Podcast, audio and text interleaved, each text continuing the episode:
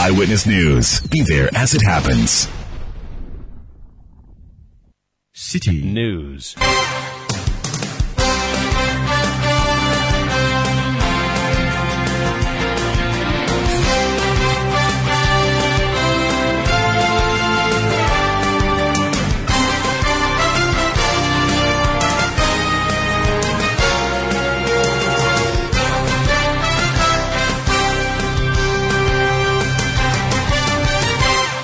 It's 1730 GMT. This is Eyewitness News on 97.3 Citi FM. I am Umaru Sanda Amadu. Tonight I'm here with Akusia Ochre.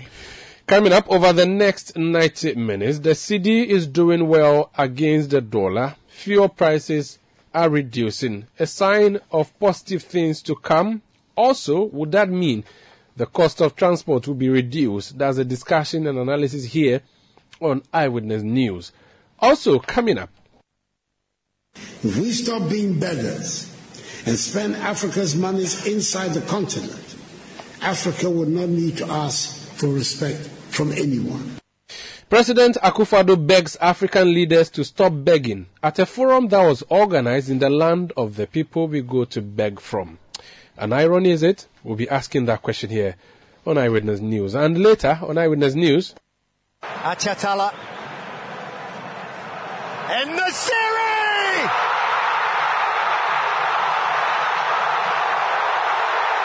The Moroccan miracle is still on! Is a night that the Moroccan national team carries the hopes and dreams of the continent of Africa as they play the defending World Cup champions France will be live in their capital Rabat to test the mood ahead of the crucial semi-finals which will be in some two hours from now. Stay with 97.3 Citi FM for more on this and many other stories on Eyewitness News. And in business, Ghana's inflation rate soars further to hit 50.3% in November 2022. That's in 50 minutes with Netili Neti of the City Business Desk. Eyewitness News is live across Ghana on a number of affiliate stations, including Tungsung 97.3 FM in Wa in the Upper West region, Tanga 93.7 FM in Bolga in the Upper East region, Radio Bimbila 91.9 FM in the Northern region, Revival 99.3 FM in Tajevu, and Cool 103.5 FM in Ho, both in the Volta region. In the Ashanti region, we are on Focus 94.3 FM in Kumasi, Orange 107.9 FM in Kumasi. In the Bono region, we are on Greener 95.9 FM in Sunyani. In the Western region, we are on Beach 105.5 FM in Takoradi, Sky Power 93.5 FM also in Takoradi. Do send us your message. The WhatsApp number is 0549 986 996. 0549 986 996. Do send us your messages on Facebook. If you're watching us live on Facebook, drop your messages and the world will hear what do you think? This is Eyewitness News broadcasting from Adabraka in Accra. I am Umaru Sanda Amadu here with Akusia Ochi, who brings us our first story. Continuous increases in prices of housing, electricity, and other fuels have pushed Ghana's inflation rate to hit 50.3% for the month of November 2022. This was captured in the Consumer Price Index data released by the Ghana Statistical Service on Wednesday. Per the data, food inflation hit 55.3% from October's rate of 43.7%, and also non-food inflation also shot up by 7.2% to 46.5% in November. Here's the government statistician, Professor Samuel Kobina Annim, highlighting the impact of the main drivers on the increases. On a year-on-year basis, inflation stood at 50.3%, indicating that prices of goods and services between November 2021 and November 2022 went up by 50.3%. Disaggregating this from a food and non-food inflation perspective, food inflation recorded November 2022 inflation 55.3%, non-food inflation 46.5%, indicating an 8.8 percentage point difference between food and non-food inflation for the month of November 2022. From the perspective of locally produced items and imported items, imported items continue to record the highest rate of inflation of 55.1%, rising from 43.7% for the month of October 2022, and inflation for locally produced items 48.3%, again indicating an increase from 39.1% for the month of October 2022. Between domestic inflation and inflation of imported items, the differential was 6.8 percentage points for the month of October, for the month of November 2022. On a regional level, Eastern region recorded the highest inflation rate of 63.3%. This was followed by the Greater Accra region with an inflation rate of 61.6%. Professor Samuel Kobina Annim, the government statistician, explain what is accounting for this trend. From a regional perspective, we identified Eastern region recording the highest rate of inflation of 63.3% and the Volta region recording the least inflation of 34.5%. On a month-on-month basis, between October 2022 and November 2022, prices of goods and services went up by 8.6%, having recorded a 2.7 rate of inflation for the month of October 2022. Disaggregating this from a food and non-food perspective on a month-on-month basis, food inflation stood at 10.4% relative to 8.6 for overall and non-food inflation 7.2%. That was the government statistician, Professor Samuel Kobina, rather, Annim. This is Eyewitness News on 97.3 CTF, and we are coming to you from our studios in Adabraka in Accra. So inflation is still rising. Uh, let's test that first before we look at other uh, factors in the space that we are considering, the exchange rate, uh, which is also a big issue, and the cost of fuel. Professor Peter Quartey is an economist and he's joined us for some analysis on this. Prof, you're welcome to Eyewitness News. Uh, thank you and good evening to your discerning listeners. Good evening to you too. It appears that inflation just keeps skyrocketing and it has shown no sign of coming down, even though we are seeing some positive figures from the exchange rate uh, table.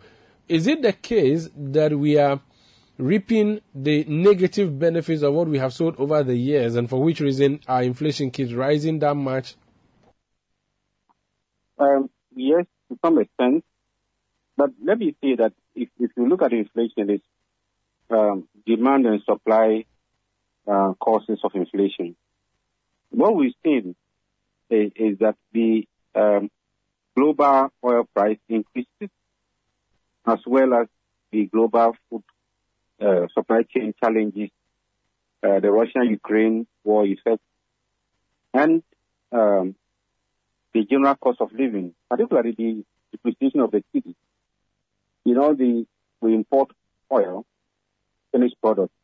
So anytime the exchange rate depreciates, it has a knock-on effect on poor prices at the pump and also has some through effect on prices, general prices, food, uh, food items, and many other sectors. So the exchange rate is a major anchor, and we've seen the exchange rate depreciate quite rapidly.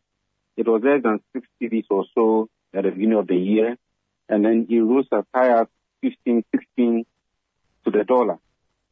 Thankfully, it, it's coming down, and we are likely to see the effect uh, um, in the coming months or two. So that, that is a major factor. Yes, you mentioned about the, the things of the past. That is very true. We have borrowed, um, compared to our neighbors, our, uh, we have borrowed quite rapidly and so high that our debt GDP ratio is one of the highest within the sub-region. So when you borrow to that extent and you have no room or any cushion, then any any room for any, any eventuality, um, when the shocks arrive, then you are caught uh, hands down.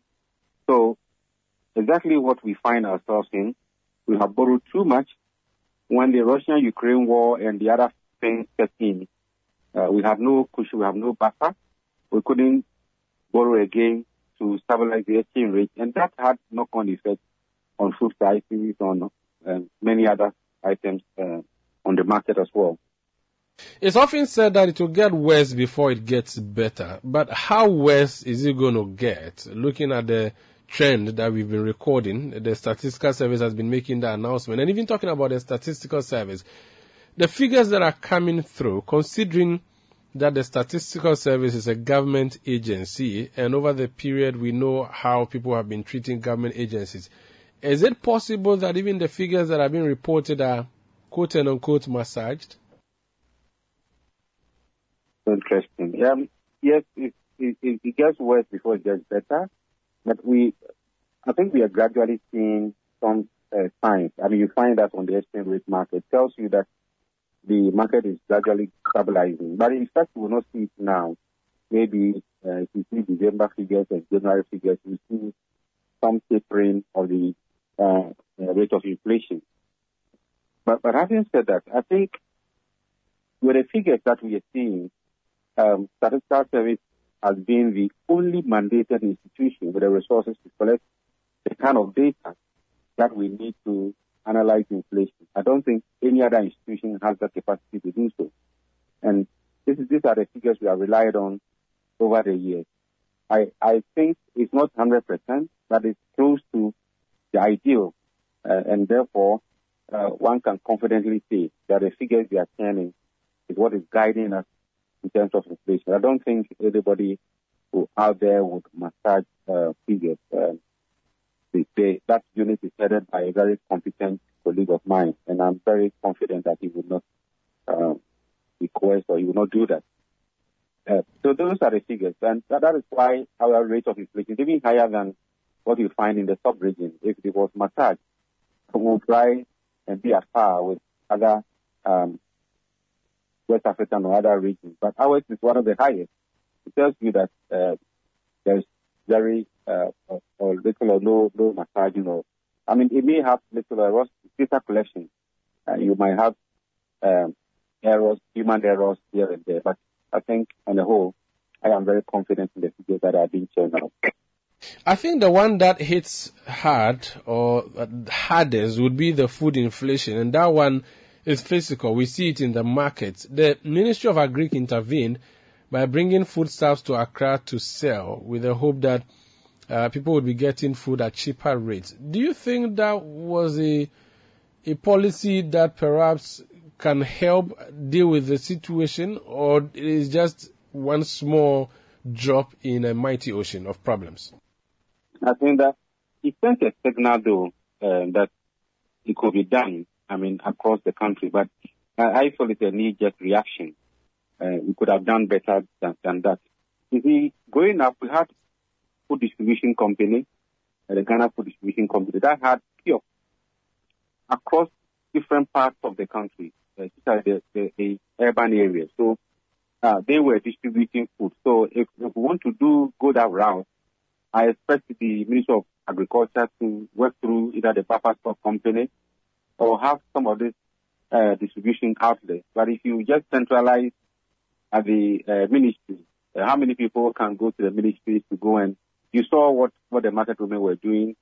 Uh, they, they hustling, you know, jostling for, for, uh, plantain and how many decent people like you and I, maybe you, you may be able to do that, but I, I am not strong enough to go and, and fight for plantain, etc. So I think we can do this in a much more organized manner. Um, it's a positive signal that you don't want to encourage profiteering. So you send a signal to the market queens. But I think we could have done this better. Very well. What about the cedi? It seems to be looking good on the forex tables. What are we getting right? Or this is just a natural order of things which we do not really play any role in? I think I see some self-correction happening. I mean, the rate of depreciation was saw was very uh, abnormal. We haven't seen that in a very long time. Um, the loss of credibility is in, in the currency, um, in the local economy, made people change every cedi they had into um, dollars and stored as a, uh, kept as a store of value.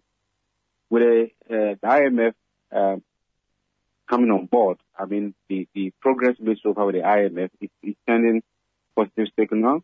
The debt exchange itself, initially people were not sure of the nature, the form of the debt exchange program. So they were very apprehensive. They kept their money in, in off forms of investment. Uh, some kept it in homes. But now that it's been announced that uh, individuals might not suffer, uh, treasury bill holders will not suffer, individual bond holders will not suffer, it's much clearer now. I think that communication could have come a bit earlier than before, but uh, uh, better late than never. So that's sending a very positive signal to the market that look, this is this is it. And we saw that the um, treasury market, I mean the, the auction that was done was oversubscribed. It tells you that now people are moving into uh, treasury. They don't have more confidence in investing in government uh, etc. So all of that, plus the Bank of Ghana's own monetary policy, um, the tightening of the monetary uh, money supply, and then the, by increasing the policy rate itself is also a signal. Then the idea that the supply of dollars to the OMC itself is, helping in, in, terms of pressure on the exchange rate, uh, as well as the ban on the or the the yes uh, the supply of foreign currency to, I mean, the ban on certain imports uh, that, that uh, we are not going to supply foreign currency to import certain commodities. All of that is saving, uh, putting less pressure on the dollar. So it, it's all contributing towards that. Then finally, one can talk about the global market. Oil prices are declining. Um, there is a prediction that there's going to be a recession in, in Europe and across part of the world in 2023. So demand for oil itself is going to go down. And if that happens, uh, we need less dollars to import our oil. And that is also helping ease the exchange. So it's, it's, it must be a combination of factors that is causing the relative stability we are seeing on the exchange rate market. So we should be hopeful that it is going to be get, getting better at the forex bureaus. I, I, I am very confident. I'm hopeful, especially if we're able to still through the IMF uh, program. That is going to bring in uh, about $3 billion. Then the other bilateral, bilateral donors uh, will come on board to give us loans at concessional rates better than what we've been borrowing on the capital markets at 8 to 9%. Their rates are usually lower, 2%, 1%, etc. So we should be going for more of that if they are available. And, and that would increase the supply of foreign currency on the market, the confidence factor, the confidence that the IMF brings on board. But having said that, I think the, any IMF program also comes with a pain. Uh, debt restructuring is bringing pain. Um, no freeze on employment is going to bring pain and hardship, and, and many other things that um, an, an austerity program brings to a country. But these are temporary measures that, if we are able to go through, um, will stabilize and pick up the pieces. Would this affect the inflation for this month when it is reported next month? I should expect some, uh, if it's going to increase at all, marginal increase, I, I should expect inflation to start going down, given that uh, uh, prices at the pumps is going down, given that exchange rate uh, is also um, relatively stabilizing. The only challenge you have in Ghana is that prices are sticky downwards. When things are not okay, quickly uh, uh, traders, market women, uh, we, we, we increase our prices. But when things are favorable, uh, a downward reduction is very sticky. You know, we are very slow in responding. But I expect that the pressure would ensure that they reduce their prices. Otherwise, people will not buy. Thank you so much for speaking to us, Prof. My pleasure. That's Professor Peter Quartey, is an economist. This Eyewitness News on 97.3 Citi FM. So if the cedi is doing well and the cost of crude is also going down, then what the natural expectation would be is that when you board your trotro home tonight, the fare should be down. And also it means that at the fuel station, your fuel should not cost as much as it was costing a few weeks ago. But the people who are supposed to be in charge of that and even in the markets, the people who sell to you who have blamed the cedi and the petrol for the cost of the things in their shops, they should also be reducing their things, shouldn't they? That's the next conversation we're going to have when we come back. Eyewitness News. Be there as it happens. Let your voice be heard on Eyewitness News on Facebook at facebook.com forward slash city 97.3, Twitter at twitter.com forward slash city 973, and Instagram at instagram.com forward slash city 973 with the hashtag Eyewitness News. You're welcome back to Eyewitness News on 97.3 Citi FM. Duncan Amoah is Executive Secretary of the Chamber of Petroleum Consumers. Duncan, you're welcome to Eyewitness News. The fuel station boards are looking beautiful now, aren't? What, what's accounting for that? Uh, Sanda, good evening. Good evening to your listeners. Uh, indeed, we would expect to see them a lot more beautiful than they currently are and I think I would use your medium to appeal to the uh, various OMCs uh, to ensure that Ghanaians do get the kind of, you know, relief uh, that they deserve following from uh, the strong showing of the cedi and then again also from international price uh, indexes uh, who, which are also doing quite quite well currently if you are a consumer uh, globally, crude has done uh, about 8% within the past uh, 10 days reduction. Uh, you talk of petrol, you are doing 9% uh, per metric. You talk of diesel, uh, you do more than 8% for diesel, whilst LPG is around 7.5% drop within the last 10 days. Uh coupled with this is also a very strong currency, uh, whose, if, if you measure, uh, over the past two weeks, it's probably recording between 30 and 40 percent uh, appreciation from the 14.8 uh, previous figures to currently. Uh, when I checked as of this evening before uh, this interview, uh, some of the forex bureaus were actually quoting 8.8 uh, 8.6. Uh, that is quite, quite, quite um, a jump. And so, like uh, Professor Peter Quartey indicated, uh, the hikes that we saw uh, in the month of October, uh, September ending October, uh if you just oppose with what the dynamics currently look like, uh one would expect that we would have uh, a lot more relief than the market so far has thrown at us. Per our calculations in-house, we would be expecting that within the coming window, which starts on the 16th, uh, which is uh, Friday, uh, perhaps you shouldn't be paying more than 13 Ghana cedis uh, for petrol. Uh you shouldn't also be paying anything more than 15 Ghana cedi uh, for a liter of diesel, while LPG uh, is also to decline by at least uh, 10% on current uh, prices per kilogram standard. And and this next window should be by what time? Uh, it's to commence on the 16th, and so that should be on Friday. Uh, already, let me comment one of the OMC's uh, Star Oil uh, we've been sending commendation notes.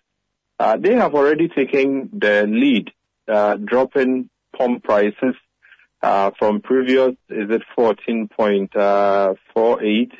Uh, they've dropped by almost one Ghana cedi, uh, even before the new window began. Uh, others, I'm sure, have seen Zen Petroleum also done some reductions even before the second window uh for December kicks in. So our expectations are quite high. I did speak to uh, a section of the BDC market. Uh, they are probably looking to do anything between 8 and almost 15%. And so, Sanda, all things being equal, uh, Ghanaians should go into the Christmas uh, festivity uh, with fuel prices much lower uh, than the past two, three months has thrown at us. Uh, we are looking at uh, possibly going beyond uh, the 10 Ghana uh, per liter mark in the coming days if the cedis uh, run uh, should uh, be sustained. But that said, the coming window, which commences on Friday, it is our expectation that most of the major oil marketing companies within Ghana will probably be trading uh, petrol between 12 and 13 Ghana cedis, whilst diesel uh, could go for anything around 15 Ghana cedis a litre. You do not see any mishap coming up where we would be paying more than we are currently paying based on maybe an unforeseen circumstance, perhaps Russia's bombs drop further into the heart of uh, Ukraine? Sanda, the figures uh, that we are talking of currently are weighted averages uh, over the past fortnight. So, like I indicated, the past 10 days are saying uh, a relatively uh, solid run of the local currency. Uh, that cannot be taken away from us. So, if we woke up tomorrow morning and the cedi uh, is even depreciating, what is due Ghanaians currently uh, is the two-week weighted average uh, figures uh, for which we think that uh, anything between 8 and 15 percent uh, by Friday uh, could be fair. Uh, we do not foresee any of the OMCs uh, resisting or trying to, you know, come back with the same old games that, uh, if you recall in the past, whenever prices are to head downwards, uh, you hear excuses of we made losses in previous windows and because of those losses, uh, we'll stay prices and uh, in order to be able to recoup those losses. Uh, we do not anticipate any of the OMCs doing this. In fact, uh, we think it will be the best Christmas present that they can give Ghanaians following from a very, very, very hectic year uh, as 2022 has clearly uh, panned out to be. Should we also expect a gift from the trotro owners? Sanda, um, I must admit that I'm the first to always defend the commercial transport operators uh, when it comes to their fare adjustment or increases. Um, we would use your medium equally uh, to join the many Ghanaians, the millions uh, who are clearly waiting for our commercial transport operators uh, to show a sign of good faith with them uh, in these times. If you recall, the last time commercial transport fares were adjusted, uh, you were looking at fuel prices hovering around 13 Ghana cedi. Uh, then they did the 19%. Then we jumped to 16 and then uh, diesel went to about 23. And then they came back to add another 20%, uh, which escalated, uh, I mean, transport fares completely. Uh, at this point, diesel is not doing too badly. At least there's been some 5 Ghana cedi reduction. Uh, if you add what we are expecting on Friday uh, to come to about 15 Ghana cedis, from 23 to 15 Ghana cedis, under uh, 8 Ghana cedi is such a jump. Uh, we will be utterly disappointed if any of the commercial transport operators from Friday uh, continue to make the excuses that they have made uh, in recent times that they are not going to reduce transport fares. Uh, Sanda, this will not just be a radio conversation. We will take steps equally uh, to also approach them, uh, to explain to them the need to drop, I mean, the very high transport fares uh, that Ghanaians are currently being charged. Because if your fuel uh, has done almost 30, 40% uh, drop, it doesn't bode uh, well or in the line of, you know, good faith and proper uh, public interest argument for any of the transport operators, including uh, the VVIP. If you recall, they also had come out to increase their fares uh, generously not long ago uh, for the long uh, distance travels. Uh, we will be approaching all of them, and it will be our expectation that at least the kind of relief that the cedi is throwing to the economy currently, the kind of relief that international uh, benchmarks are also throwing at uh, fuel consumers. Uh, the trotro operators or the commercial transport operators will not go to sleep on this and make excuses and that they reduce transport fares forthwith because uh, there will be no justification whatsoever for them uh, to continue to charge the sort of high fares we are seeing. If this is done, Sanda, our expectation will be that the kind of prices you find on the market, like your introductory uh, bit set, uh, prices could cool down a bit, could cool off. Uh, the markets uh, that have been boiling the past few weeks uh, could actually cool down and Ghanaians can have a very normal Christmas as uh, we would all expect. But the transport operators would need to start and show the way immediately. Very well. Thank you so much for your time, Duncan. Thank you, Sanda. That's Duncan Amoah. He's Executive Secretary of the Chamber of Petroleum Consumers, COPEC. Now let's hear from the Ghana Private Road Transport Union. Godfred Abulbire is the General Secretary. Godfred, you're welcome to Eyewitness News. Thank you, my brother. How are you? I'm doing well, and uh, it looks like we are having some bonus coming our way before Christmas. And the expectation is that you, the commercial bus operators, would transfer that to us as well, or make it translate it to us. What, what's your reaction? Uh, you, I, I, I get a bit surprised when they say that uh, there is a bonus coming, and I, I even also heard Duncan Amoah saying that we will have no reason to give an excuse that we will not uh, renew the first. You see, I, I just want to uh, please record that whenever first are supposed to be increased, we do have a survey to gather all the increments on all the components that determine the running cost of commercial cars. And we have been saying this often and often. And then we normally present that survey report to the Ministry of Transport, and then we all sit around and do our own mathematics and then know exactly by what margin we can adjust our fares, and then to be able to put ourselves in business. And I also want to uh, at least uh, recall that we had said since November 2021 that the clear rush in increasing fares is not to our interest. It has some uh, negative effect on our business. We have said that. Now, if we had not done the sort of uh, damage it has done for this particular period we all see, by February of the 7.99 jumping to March, and by May it came to 11.49, and then by June it came to uh, 12 point something, and then it was May that we increased by 60%, and then June, July, up to now. I just want to bring it back to October before we had to increase the fare of uh, 90%, the figure was 15.99, round up to a 16 uh, uh, cedi per price per liter. Now, we had agreed and adjusted our fares by 90%. Two days later, within that, it shot up to the 23.49 or 0.50 as we all saw. Now, the worry part on that side was that there was no further negotiation. There was no further call for another roundtable meeting as to whether what line of approach we have to take on this sharp increment. From the 16th, another 8 CV was bumped into it. Now, it was left ajar, and then most of the transport operators had adjusted, some adjusted by their own margins. This is the fact I'm telling you. And if you recall, there was no communication issued justify the margin we have increased.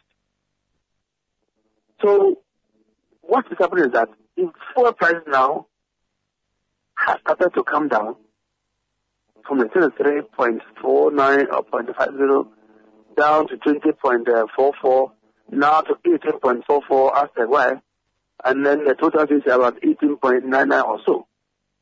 If the general public is putting on pressure and then the need for car that we must reduce our fares. Those things we will have to actually give further elaboration, a very better explanation as to why we think we still need some uh, further observation of the situation. And now, tomorrow as I speak to you, we will be holding a meeting of that sort with the Minister of Transport. We are going to hold a meeting with him, maybe around 3 or 4 o'clock in that regard. The call has reached him and he says that why can't we come out and by what margin do we think we can reduce our fares? So all GPRTU executives and then the officers of the GRCC we will meeting the minister to discuss and to discuss issues on that same direction.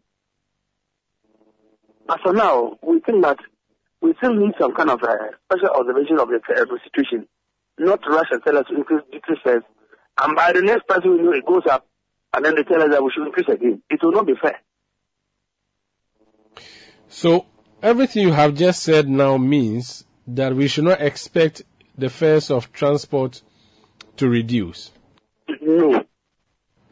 What one thing can make you reduce your fares? So, for instance, if we saw another 10% drop by tomorrow, would you reduce your fares? Yes, I, I, I just want to uh, make that point more clearer. You see, the fact that if it comes down to the 50.9 now, or even the 60, as I mentioned, it will be fair and fair to, to our customers to now talk about what?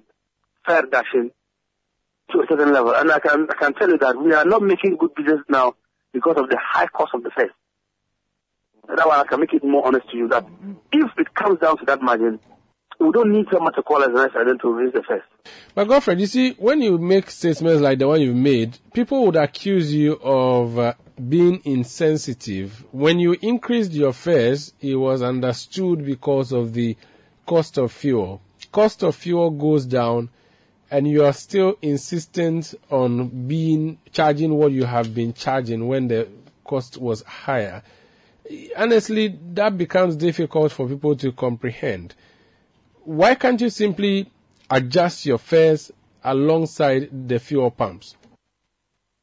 Yeah, as, as a journalist, I, I believe whenever we talk about fare increment, we do ask what are the components that that are used to determine our fare increment. Yes, all and those. we have co- been saying, we have been saying, we have been saying that it is not only the fuel as you are saying now.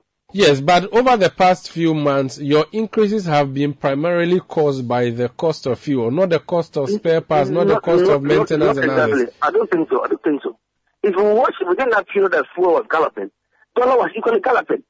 And it affected all the spare parts. And dollar is coming down now. So dollar is coming down, fuel is coming down. Why are you not reducing the transport fares? That is why we are saying that we are going to do a very close observance of this particular situation.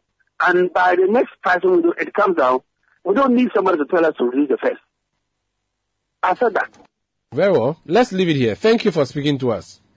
Thank you too. That's Godfred Abulbire. He's General Secretary of the Ghana Private Road Transport Union. Let's go to the markets. The Ghana Union of Traders Association, GUTA, is a group of traders that has been doing business in our markets, fighting foreigners invading the market space. Dr. Joseph Obeng is the president of that association and he joins us on the line. Doc, you're welcome to Eyewitness News. Yeah, uh, thank you so much. If you were selling uh, one, you know, what's the word? The one pound of um, electrical equipment at um, Opera Square to me for 100 cedis because you said that the dollar was going up. Now that the dollar is going down, I expect that you reduce it to 70 or 60. Thank you very much. It's not that simple, but um, let me take this opportunity that um, we've appealed to the conscience of our members to uh, try as much as possible to come down with the prices um, to show good faith to the people of Ghana. Um, um, um, what we are saying does not mean that we control the the uh, the trading activity. Uh, we control them uh, because we are not in a, a price control regime. We are in a liberalized trade. But what we are doing is that when the uh, exchange rate was going up, you know that we are all troubled. Our capitals were being depleted, and then we all um, uh, were disturbed. And then we encourage our members to up their prices because if you do not bench up, benchmark your prices with the um, the dollar, then of course you are going to lose all your capital. And so we um, the dollar went to the peak of about uh, 15.5. And on Monday, when I realized that the dollar has come to 12, then I thought it's a reasonable reduction that um, um, uh, we should also respond positively um, by um, reducing our prices.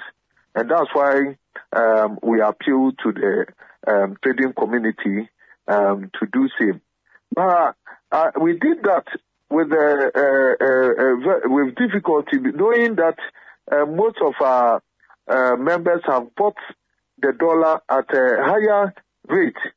You know, there was a panic buying, so most of us have bought the dollar at a relatively higher rate, and their goods um, are not even in.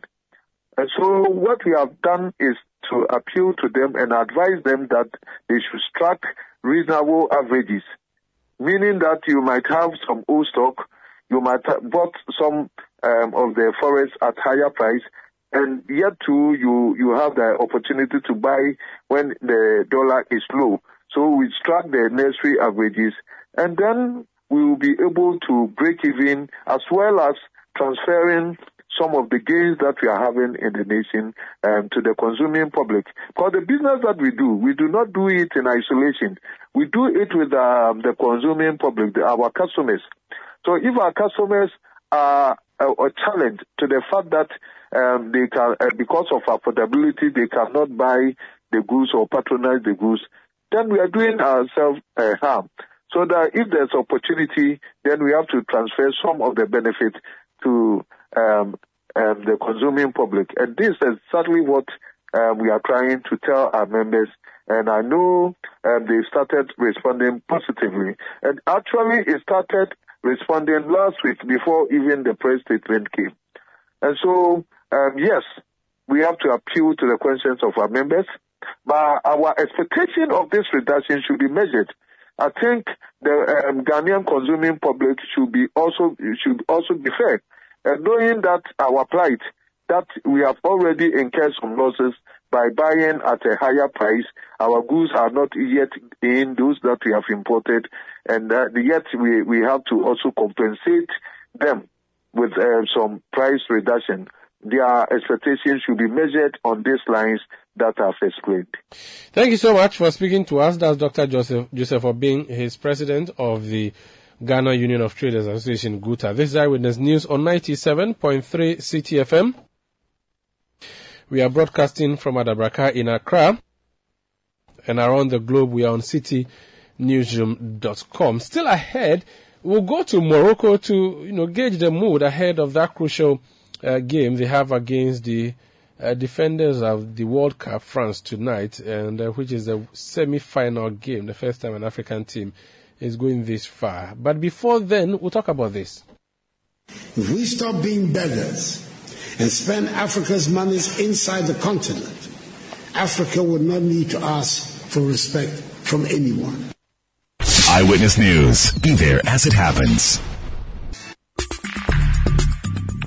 Let your voice be heard on Eyewitness News on Facebook at facebook.com forward slash citi97.3, Twitter at twitter.com forward slash citi973, and Instagram at instagram.com forward slash citi973 with the hashtag Eyewitness News.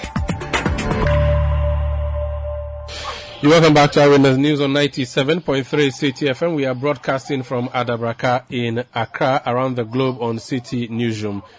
Now, you do know that there's a big game coming up tonight, a game that will make Africa proud if it goes the way that we are hoping it goes. Morocco is coming up against France in the semi-finals of the World Cup in Qatar. And this has got Africans excited. We are going straight to Rabat now and speak to a Moroccan journalist in Rabat, Ahmed, who joins us on the line now. Ahmed, you're welcome to Citi FM in Accra. Umaru. Thank you very much for calling me to speak to you. It's really a big pleasure. How is the mood in Rabat and uh, you know Casablanca and all the big cities in Morocco tonight? Look, Umaru, this is a great festival, football festival. It's like we are celebrating a national day here. You find people uh, uh, rushing to cafes. Now all cafes are already full um, people remove, uh, put extra chairs. There are women, children, and people who never took interest in, in football are now following this today's game because it's a really important game for Morocco, for Africa, and for all people, all fans who feel, who wish Morocco success. You've talked about people who are not even interested in uh, football are interested now. How high up has been the celebrations? Last week when you beat Portugal, we heard that your king was on the street celebrating himself. Tell us more about how the celebrations were when you beat Portugal yeah, and preparations is, this, tonight. Look, uh, after after the after the, the recent wins, people take spontaneously to the street and celebrate together, raising flags and sometimes lighting flag, uh, flames. It's it's uh, it's a win for a nation. It's not really a win. For, it's not just a football game. It's a message of hope. It's a message of self-confidence. Not only uh, that Morocco is trying to send to this team. It's a message that Africa needs to believe in its own potential. It needs people, African people, to lead uh, to, to lead its football teams because they are better placed to understand the African mentality and to unlock its potential. And this is what Morocco is doing now with this football team, which is sending a message of hope, as I said, because the world now looks and realizes that Africa is able to uh, reach the semi-final, like to to be to become one of the biggest uh, of best uh, four teams in the world. This is a really important message that is beyond Morocco as a nation. It's also a win for for the continent and a win for the uh, all people who support Morocco with in Arab-speaking countries or in the Muslim world or even in the West, where there are also people who are really enjoying the Moroccan team's performance. How big is football in Morocco? Look, this is a football nation, and this is something uh, something else that this this tournament in Qatar is showing us. If you see the number of Moroccan fans in stadiums so far, they were always the majority of fans in, in stadiums in which Morocco played recently. They were Moroccans because football is the first, is the most popular sport in Morocco. And if you see titles like African championships recently for clubs, you, you see Moroccan clubs all uh, taking uh, leadership in recent years. Like uh, this year, for example, the the African uh, Moroccan clubs won three African titles, and the Moroccan, even Moroccan women women team, national team, uh, went to the final and lost. Don't remember, probably it lost to South Africa if I still remember, but it, they went to the final. So this is not what I would like to say. The, the, the, the performance of the Moroccan team or its achievements in this World Cup is not uh, some surprise or something unexpected. There is work that is being done and the national team is not only made of people who, players who, who believe in Morocco and who are playing in Europe or born and raised in Europe and who made the choice of their heart to play for Morocco. But there are also players who were trained here in Morocco and who made it to the national team and now are, they are playing at the world stage. Talk to us about your head coach. Often African teams have um, Europeans or other foreign nationals as their head coach. We are told your head coach is Moroccan and he took this job, what, just three months ago? Uh, yeah, the national coach, the Walid El who was a former international player for Morocco, is he, he, he, is an experimented coach because he led he led recently with Casablanca, one of the major teams in Morocco, to win an, an, a continental title, and he also led uh, the FUS, uh, FUS Rabat to uh, win the national championship. So he started with with with leading Moroccan clubs to uh, win cups. Then he was hired to lead the Moroccan uh, the Moroccan national team in this World Cup, and he is showing uh, wisdom, he is showing uh, discipline, and he is also showing uh, self-confidence and the capacity to dare to dream. And he always speak repeats this and a really a message I wanted to tell to tell you here in this uh, because in Ghana we I mean there is this uh, you, you, are majority English speaking and in Morocco they are more uh, the, the media here is more uh, in speaking French or Arabic. But some but, but if you follow the recent recent press conference with Walid Regragui like he said and he repeated over and over again that he will defend African football and that he will show that African football is not to be taken uh, lightly, that it is advanced, it has a potential to compete at the higher level, that African teams are not just here in world tournament to entertain and, and leave at, at group stage. They are here to compete for the title. Why not? Like if African countries, and including Morocco, start to think this way, try to start to believe in their own potential and to play with with global uh, with the, this um, um, advanced team as equals, they can make it if they dare to believe. You repeatedly use the word Africa. I've seen lots of debates on social media suggesting that, well, Moroccans are Arabs, and even though they're on the African map, they are not necessarily African. Is that something that you also hear back home, and how does that make you feel if you do? Uh, I do not know where this comes from, but if you ask people, for example, from Senegal, our immediate African neighbors, with whom we have historical ties that transcend that religious ties even. Like if you see in Senegal, Mali, there are Sufi uh, traditions that have shrines, who, who- whose founders have shrines in Morocco who come for, for pilgrimage, in Moroccan pilgrimage sites.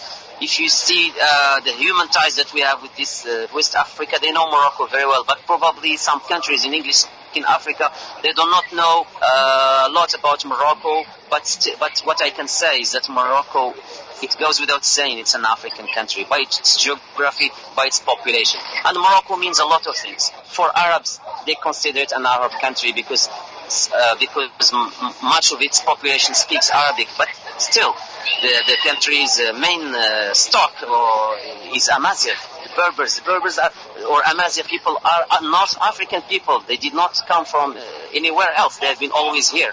So, North Af- Morocco is a North African country by its geography, by its population, by its language, and also by, uh, by, by, by it's it's an African uh, sports leader now Mm, leading by example. It's not like leading like that. And when you see the Moroccan coach saying this in press conferences, it's more than enough. Mm. We, our continent is Africa, and the gap now that we have in Moroccan national football is to, to win again an, uh, an African Cup of Nations because we have only one. We are doing great in the World Cup, but we still need to compete uh, more to win uh, an African title. Let's talk about the game tonight. You've beaten Spain, you've beaten Portugal, but France, that's a big one. Are you sure that you can really do well? Mhm. Well, uh, for the- this game probably is the hardest in the, in, in the World Cup. I've been talking to people here in Morocco. They are not. There is the good thing about about about the Moroccan team, the players, the coach, and also the Moroccan audience is that they are really uh, that they, they don't underestimate and they don't underestimate their opponents, unlike uh, some opponents, unfortunately. So the game with, with France is not going to be easy at all because this is a semi-final game. But people here are, are already proud. They see their Moroccan team is playing the semi-final. I mean, it's one of the four best football nations now in the world. The game is not going to be easy, but they have all it takes. They have world-class players.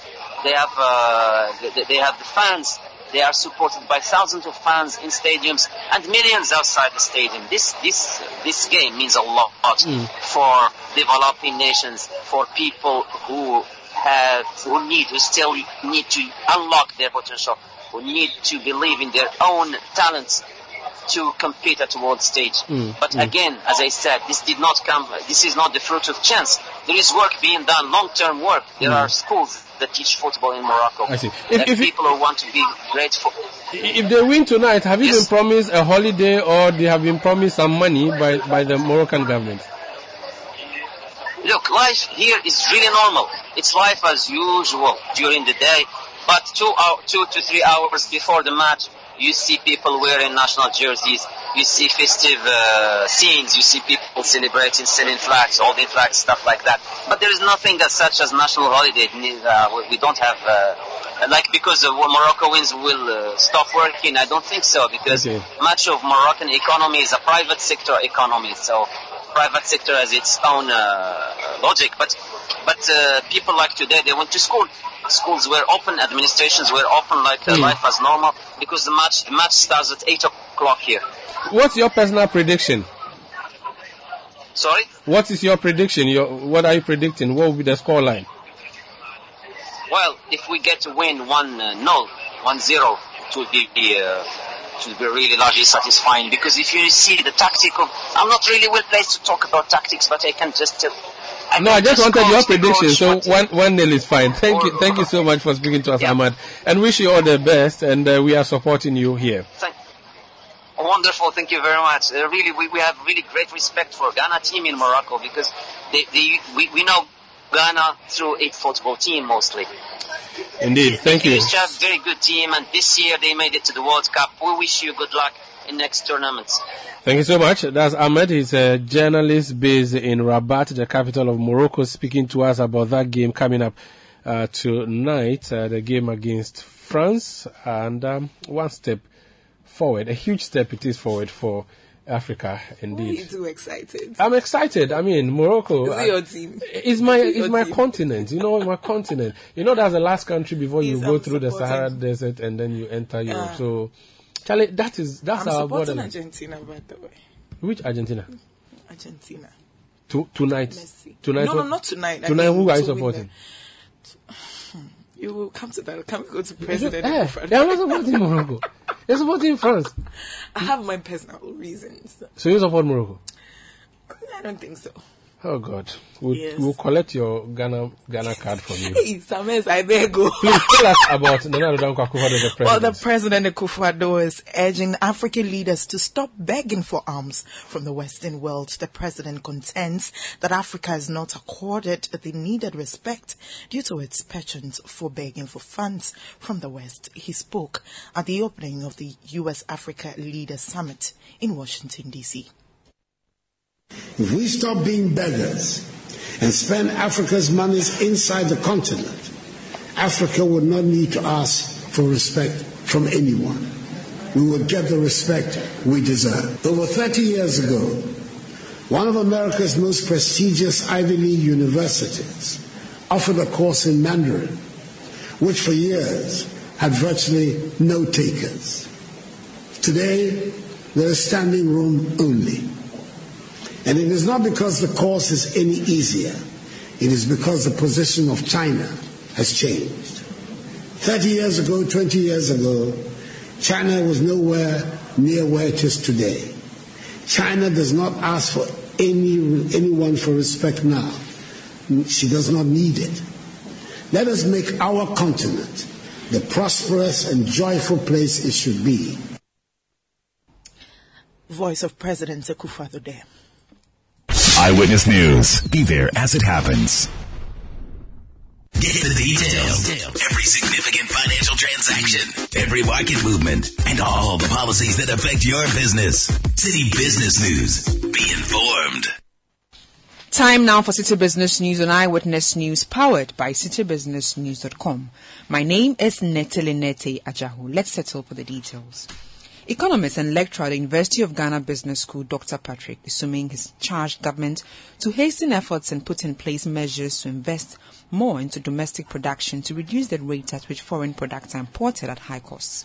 This, according to him, will check the rise of food inflation in the country. It comes as Ghana's inflation rate has soared further to hit 50.3% for the month of November 2022. Per the data, food inflation hit 55.3% and non-food inflation also shot up by 7.2% to hit 46.5%. In an interview Citi Business News, Dr. Asuming believes a focus and investment in the agri sector will help salvage the country's situation. you know when when food when when food prices are rising generally there are two things happening either something is happening on the demand side that means demand for food is growing or maybe the supply is not catching up to the demand or both in this case it seems like a number of cost push factors has really led to uh, you know issues with food production so it seems to me that the food inflation we are seeing is not necessarily because people are trying to consume more food. It's simply because the cost of producing food has uh, has gone up. So we really need more investment in the food production sector and uh, to increase the efficiency with which we we spend uh, in, in, the area of agriculture. So I think yes, obviously when food the food produced is not enough, then people struggle to get the food. Then, uh, and then it's also related to the fact that prices will go up. So when prices, so when we don't produce enough food, the prices will rise, and that means that many people will struggle to be able to afford purchasing the food. Economist Dr. Patrick Asuming speaking there. Energy consultant Benjamin Nsiah is tipping the price of petrol to hit 14 Ghana cedis per litre or lower soon. This represents about a 10% drop in the current price of the commodity, which currently stands at an average of 15.4 cedis a litre. It comes as a major relief for consumers after fuel was almost sold at 18 Ghana cedis a litre last month. Mr. Nsiah has been explaining what is accounting for this anticipated drop in prices. So beginning 16th, petroleum users should expect quite drastic decline in the price of petroleum products because of one, the cedi has seen uh, stability and appreciating against the dollar, and two, uh, prices of petroleum products on the international market are continuously uh, declining. So I expect that uh, beginning this particular date, uh, prices of petroleum products would decline by about at least 10%, and that means that petrol will go for a maximum of uh, 14 Ghana cedis uh, per liter, and diesel will go for a maximum of uh, 16 Ghana cedis, 80 pesewas per liter. However, due to competition, others are likely to sell petrol uh, below uh, 18 Ghana cedis beginning this particular window, and then others are also likely to sell diesel below 16 Ghana cedis. And the reason is that uh, there are many OMCs and many BDCs, and uh, because of the competition, others would like to uh, decrease uh, their prices uh, so they can stay in business and also serve uh, Uh, the petroleum user. Benjamin Nsiah is an energy consultant. Minister of Communications and Digitalization Ursula Owusu Ekuful says more must be done to increase the number of women in science, technology, engineering, and mathematics sector STEM related careers in the country. According to the Ministry of Communications, as of 2021, only 30% of women in Ghana are in STEM related careers, with the aim of increasing the percentage to 40 by 2031. In an interview with Citi Business News on the sidelines of the launch of Seats for Ladies in STEM organized by the Ghana Chamber of Telecommunications, Ursula Owusu Ekuful said the ministry will do all it can to support women in this direction in order to bridge the pay gap between women and men, as well as accelerate socioeconomic development. That if we give our young people the skills that they require, they can compete in the global world of work within the next 10 years. They're already doing exploits. In many of the meetings in which we have gone, where they've been given an opportunity, they are winning awards. Uh, innovations from Ghana are winning international awards.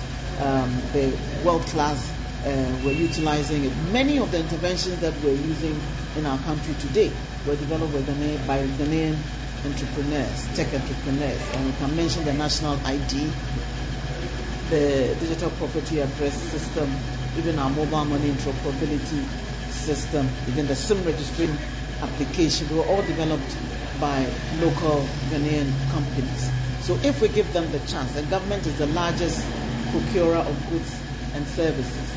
So if government also procures these innovative um, applications and systems developed by our young people, it also gives them a chance to grow and, and showcase what they're doing on the national and international arena. We're committed to supporting that development. That was the Minister of Communications and Digitalization, Ursula Owusu Ekuful. Government has committed over $400 million as loans for the development of the pharmaceutical industry. This is in line with government's intention of developing a pharmaceutical manufacturing policy to turn out pharmaceutical products in the country. The policy, when fully rolled out, will also attract investment for the industry and boost the economic fortunes of the nation. Deputy Trade and Industry Minister Michael Okyere Baafi made these comments during the India-Ghana Pharma Business Summit in Accra. Government in its bid to attract investment into these industries is developing the pharmaceutical manufacturing policy and a new policy with, with this incentive package to be able to strategically attract investment in the area of uh, pharmaceutical business. I guess you know that we are only doing about 30% of the whole pharmaceutical demand business in Ghana. And so we have a lot to do to be able to meet the target. And so that gap, 70% gap need to be filled. And that's how come series and summit like this is very important It also interests you to note that government through the policy of 1D1F has advanced through the PFIs. Participating financial institutions have given out $415 million in the form of loans to support pharmaceutical industries to be able to operate well in this country. So government is doing everything possible to give support so that we'll be able to work well and develop the industry. That was the Deputy Minister of Trade and Industry, Michael Okyere Baafi. And that's it for Citi Business News. On Eyewitness News, it was powered by your most comprehensive business website, citibusinessnews.com. My name is Natalie Nete Ajaho. Up next is Point Blank. Let your voice be heard on Eyewitness News on Facebook at facebook.com forward slash citi 97.3, Twitter at twitter.com forward slash citi 973, and Instagram at instagram.com forward slash citi 973 with the hashtag Eyewitness News. Eyewitness News. Be there as it happens.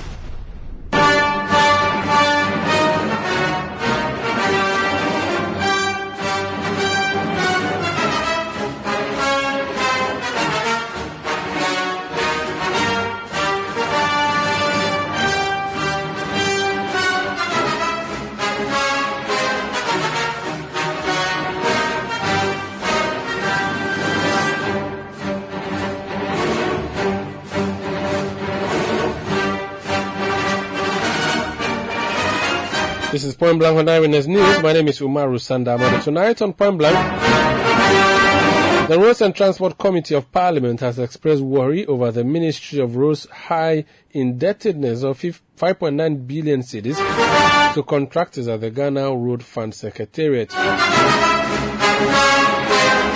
This follows the approval of an amount of over 5 billion 295 Ghana cedis for the services of the Ministry of Roads and Highways for the year 2023. Here's the Minority Leader Haruna Iddrisu urging the government to ensure the payment of arrears owed the road contractors. Serving of today's order paper item, serving that this Honorable House approved the sum of 5 billion 295 million 339,626 cedis for the services of the Ministry of Roads and Highways for the year ending 31st December 2023. I so move, Mr. Speaker. I thank you. Motion ably moved by the Minister. In so doing, I'll present your committee's report. Mr. Speaker, your committee met the officials from the Ministry of Roads and Highways on Tuesday, the 6th of December, to consider their budget estimate for the year 2023. Mr. Speaker, in view of limited time on my side, I wouldn't want to go through the entire report, but I will select a few portions of it and urge the answer department to capture the entire report as being read. Mr. Speaker, when we met the officials at the committee level, one of the key issues that came before the committee was delay uh, in payments to contractors. Mr. Speaker, the ministry made us to understand that as a result of delays in payments to contractors, it's uh, affecting the ministry's work. It's affecting some ongoing projects, and as a result of that, we urge the finance ministry to ensure that uh, they release funds timely to the ministry so that they can pay contractors so that they can also carry on or go on with the continue with the ongoing project.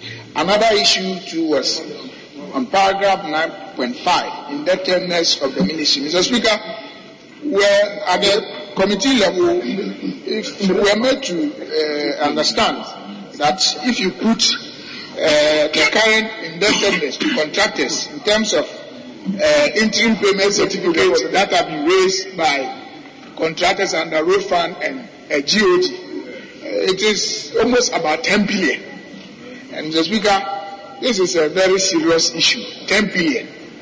A very serious issue that needs to be addressed immediately. Because, Mr. Speaker, if we don't pay, as, as this money piles up or keeps increasing, it will be attracting or delaying it to be attracting uh, delay pay, uh, interest on delay payment. So at the end of the day, it is a country that uh, will, will suffer and that will be paying more. So uh, we are urging the finance ministry to ensure that they have to come out with a plan, proper plan, so that uh, they will be able to uh, show us how this indebtedness will be cleared, this 10 billion will be cleared. And it's an issue that we have taken up and we believe the ministry will look at it going forward. Mr. Speaker, the last issue is 9.6, paragraph 9.6, talking about the capping of the road fund. Mr. Speaker, road infrastructure is very key, and we are aware. Everybody calling for road, everybody wanting road to be constructed. The only way that we can, about 80% of the money that we get for the road fund, it, that goes, it goes into direct road infrastructure work. And if they cap it, it now creates problem for the ministry because that is the money that they have to even use some for remedial maintenance and other things. So, Mr. Speaker, the purpose of the fund is to use the money to work on our roads. And therefore, it is important that even if we want to cap it, it will not be that because we in this house we have cap, we have passed a law to cap it.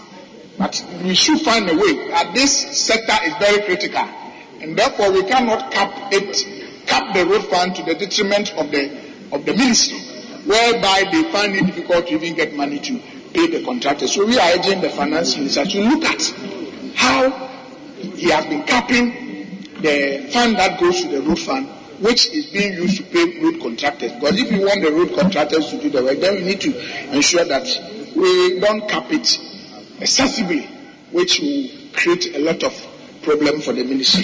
Yes, because I will, I will move straight to conclusion. And after we have considered all this matter at sea level, uh, we were convinced and we think uh, their budget allocation for the year need to be approved. And therefore, I am uh, recommending to the House for the approval of an amount of 5 billion 295 million 355,626 Ghana cedi for the activities of the Ministry of Roads and Highway for the financial year ending 31st December 2023. Mr. Speaker, I respectfully submit.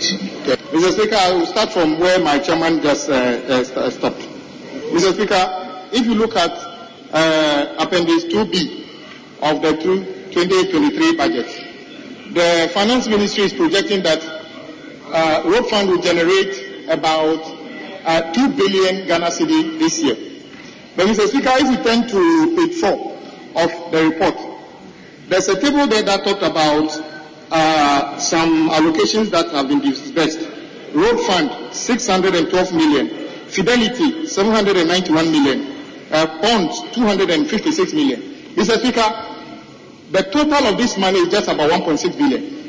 Basically, what it means is that all that we've been spending from GOG on road is less than what the road fund generates. So government itself doesn't put a penny into road construction in this country.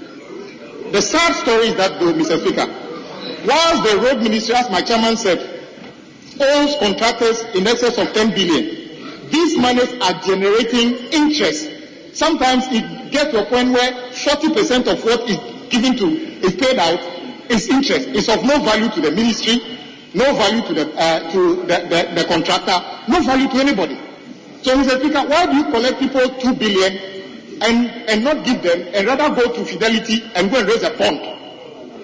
Mr. Speaker, this cannot continue. Like my chairman is saying, and also often when we approve this, and then we complain later, somebody will say, were you sleeping when you approved it? For me, for me, I'm approving this on condition, or I'm, I'm supporting this on condition that the finance ministry should take a critical look at decapping the road fund because it is counterproductive to cap the road fund and now pay interest on it. Mr. Speaker, it will be important that we, we urge the minister to bring the road fund up back to parliament also.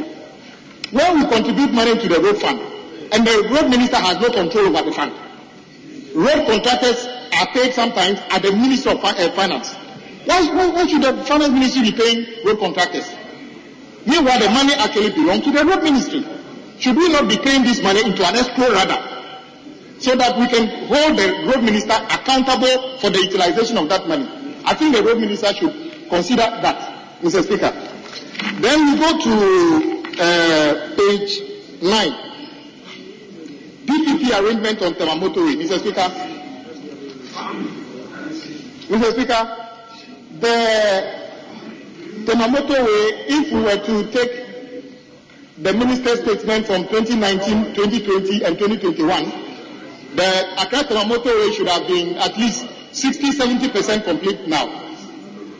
Mr. Speaker, I'm afraid the minister's proposal in paragraph 9 is still going to lead us perpetually to not doing anything on the motorway. Mr. Speaker, I am not aware of any PPP project on any road project in this country which is viable. I am not aware that the ministry has engaged any PPP on any road project which is ongoing successfully. The closest we, we saw was the, how do you call it, Pokuase towards uh, Erinsawan, which is called co-funding. Mr. Speaker, we encourage the minister, look at another alternative of funding that Accra Tema motorway. What the finance minister is proposing here will perpetually lead you to be promising and trailing. He's setting you up for another failure. Run away from him. Tell him to change this agreement. This particular one is not in your interest. Mr. Speaker, this is my advice to the, our senior colleague, the road minister, on this. Mr. Speaker, delay payment to contractors. Mr. Speaker, I am sure you know contractors. Everybody in this house know contractors that have worked and are not being paid. Mr. Speaker, I have a particular case of a 76-year-old lady who have done roadside cutting. The lady is suffering from kidney failure currently. His 16,000 Ghana cedi is still in abeyance. Mr. Speaker, the road fund can pay this. And whilst I'm talking, the deputy leader, who is the chairman of the road fund board, should have been making effort to pay this lady. But he is not doing anything about it. He's not even listening to me. Mr. Speaker, you see what I'm saying? He's not even listening to me. Mr. out of Speaker. order to personalize your debate. So, Mr. Speaker, the lack of uh, the delayed payment to contractors is making us us all poor. And the difference is that when the, these contractors leave site, the roads deteriorate and we pay more for it. Mr. Speaker, the last point I want to make is the reintroduction uh, of uh, the road toll. Mr. Speaker, we thank the minister for get, gathering the courage uh, for suggesting the reintroduction of the road toll. I don't know what the senior minister and your former general secretary who told Mr. Speaker to go and collect the tolls himself if he want to collect it will be saying today. And I've heard people on the other side saying that they are introducing the toll only on selected roads. May I ask you if all the roads in Ghana have ever been tolled? No. Tolling has always been on selected roads in this country. So there's no point saying that when you introduce it, it will be on selected roads. Those uh, roads in Adapu were never tolled. So we don't take any interest in telling you we told you so. But the same principle by which we told you don't cancel or suspend the road toll, we are standing on the same principle by saying that we support you bringing the road toll back. We are even ready to discuss how much you should charge. In fact, Mr. Speaker, if my chairman drives a V8 and you charge him 5 CDs for crossing the motorway, Ghanaians will not cry for him because if he can afford to drive a V8, he should be able to pay that. But the same way, do not go and introduce a new road toll regime without prior consultation with stakeholders, including Parliament, so that we can agree on how much we can raise. Mr. Speaker, we believe we can build some roads on the back of road tolls. It cannot be the only thing we do, but we will support the minister uh, if he brings uh, that uh, into this, uh, the, the equation. Mr. Speaker, I've already talked about the capping of the road fund, and I don't think it's in the interest of this House to support or keep supporting the capping of the road fund particularly. We need to decap the road fund so that the minister can get access to the 2.5 billion that we project the road fund will generate this year uh, for us to improve our roads in this country. With these few words, Mr. Speaker, I thank you for the opportunity. Access to durable quality roads remains a challenge in my constituency, in Bekwai and in many other constituencies that are crying for attention for work that have commenced to be completed. Mr. Speaker, ordinarily, I should be asking for us to set aside this report and not proceed to approve it. I hope that the Minister for Roads will be at a with me. Mr. Speaker, this report should be approved only when the Minister for Finance comes to assure us that road fund will no longer be capped. That should be the position of this house. He should come to this house that will only approve your budget on condition that he liberalizes and gives you freedom to have access to your road fund. Mr. Speaker, may I refer you to page 14, the paragraph 9.4. The requirement for the road sector is 15.4 billion. 15.4. And Mr. Speaker, let's not take this matter for granted. When you award a road contract, contractor is aside. He has done a certain amount of work. If for two to three years you don't pay the contractor, it deteriorates into a state even before you awarded it. That occasion that occasions cost to the state. You have already paid money to the contractor. And Mr. Speaker, again my observation. Many of the contractors who borrowed money from those financial institutions that have so been collapsed, payments to them didn't go to the contractor. It went to the banks, the receiver. So the contractor, it meant that the contractor didn't get money to go back to site to continue work. So Minister for Roads, the deterioration of work done already is not acceptable to us. That you should come back and say that we should capping of road fund. We should take a position. We will not approve your report. We will approve this report. Let the Minister for Finance come and assure us that road fund has been taken off capping. Because, Mr. Speaker, every day I get calls from contractors for non-payment. Non-payment. A friend of mine who is on one of the major roads in Kumasi called me, Mr. Speaker. My chief, you have to help me. Now, Haruna, that man number two. He said this morning, that man number two. Because you say, I'm A friend of mine. So, Mr. Speaker, the road contractors are saying that when will you pay them? Then, Minister, what the Honorable Kwame Abuja have raised, I'm looking at it from a different uh, angle. And Mr. Speaker, may I refer you to page four of the report. When in your committee's report, Chairman, you say fidelity. We don't know what fidelity means. If you want to say fidelity bank, say so. Because government must know its obligations to fidelity bank. Because we know that some of the certificates have been serviced by them. What is the amount of money outstanding in respect of fidelity bank? Are we to count that as part of the arrears owed to the road sector or to the road fund? We need to know. You just put in a word and say fidelity.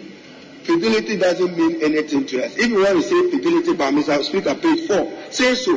But when you say bonds, which bonds are you referring to? We just see bonds. And then, Mr. Speaker, fidelity, I've seen 791 million 200 791 200,069.82 in respect of fidelity. So if you are saying fidelity bank, say so. Then the bonds. Which bonds are you talking about? Mr. Speaker, this is this is a house of record. We should know how much money government have taken from Fidelity Bank in the name of payment of contractors. But my position, Mr. Speaker, is that this report should be put aside until we are assured by the road minister that he will dig up the road fund, then we can proceed. So, Mr. Speaker, you see, road fund, he anticipates to make over two billion.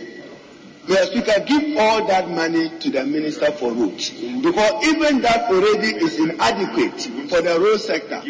My worry, Mr. Speaker, is that if you go further into the report, we are told that the road sector, I think in, in, in, in, the last uh, paragraph, Mr. Speaker, they say they owe this year, indebtedness of the ministry is 5.9 billion.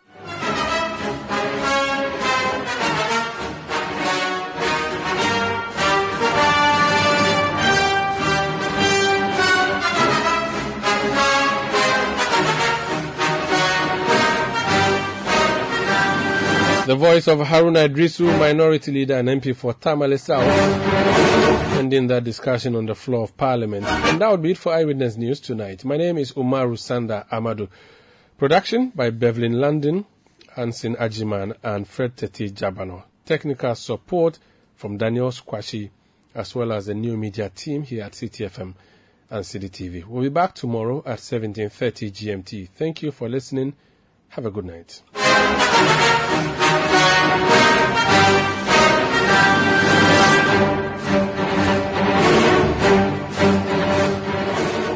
Citi News. We speak first. Reach our hotline on 0302 224959 and get interactive on Facebook, Citi 97.3 FM and on Twitter at Citi 973.